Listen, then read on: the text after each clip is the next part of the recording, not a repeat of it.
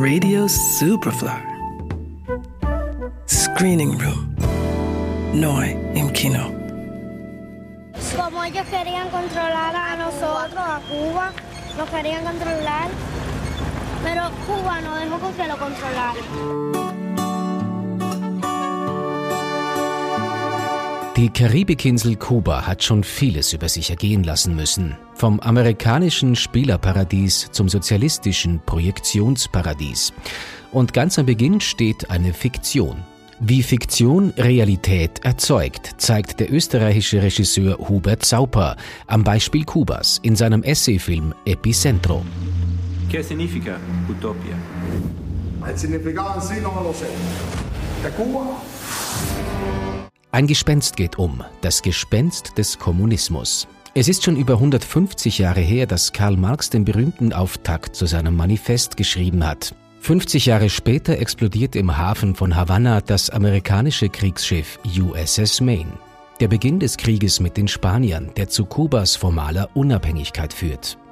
Und bereits damals spielt die Fiktion eine gewichtige Rolle. Denn die Amerikaner stellen die Explosion mit einem Modell in einer Badewanne nach, um die Kriegsbegeisterung im eigenen Land zu schüren. Diese Episode macht Hubert Zauper zum Aufhänger für seinen Film.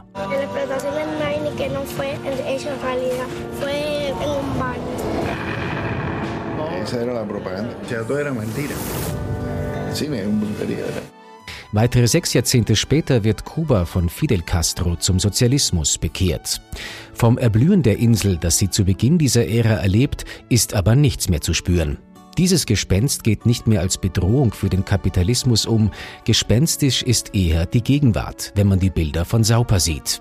Er begleitet die Kubaner in oft assoziativen Bildern in ihrem Alltag zwischen verfallenden Kolonialbauten und kaputten Wasserpumpen und lernt ganz nah ein Volk kennen, das trotz schwieriger Gegenwart einen ungebrochenen Lebensmut ausstrahlt.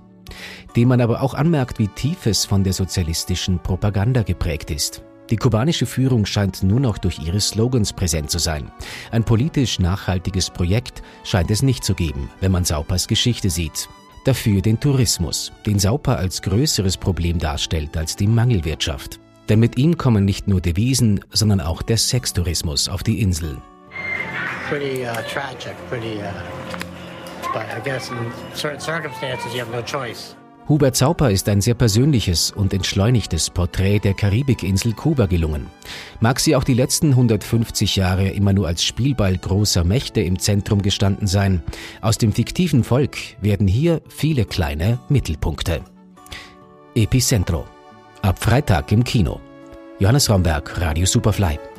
Radio Superfly. Im Kino. Screening Room wurde präsentiert von Film.at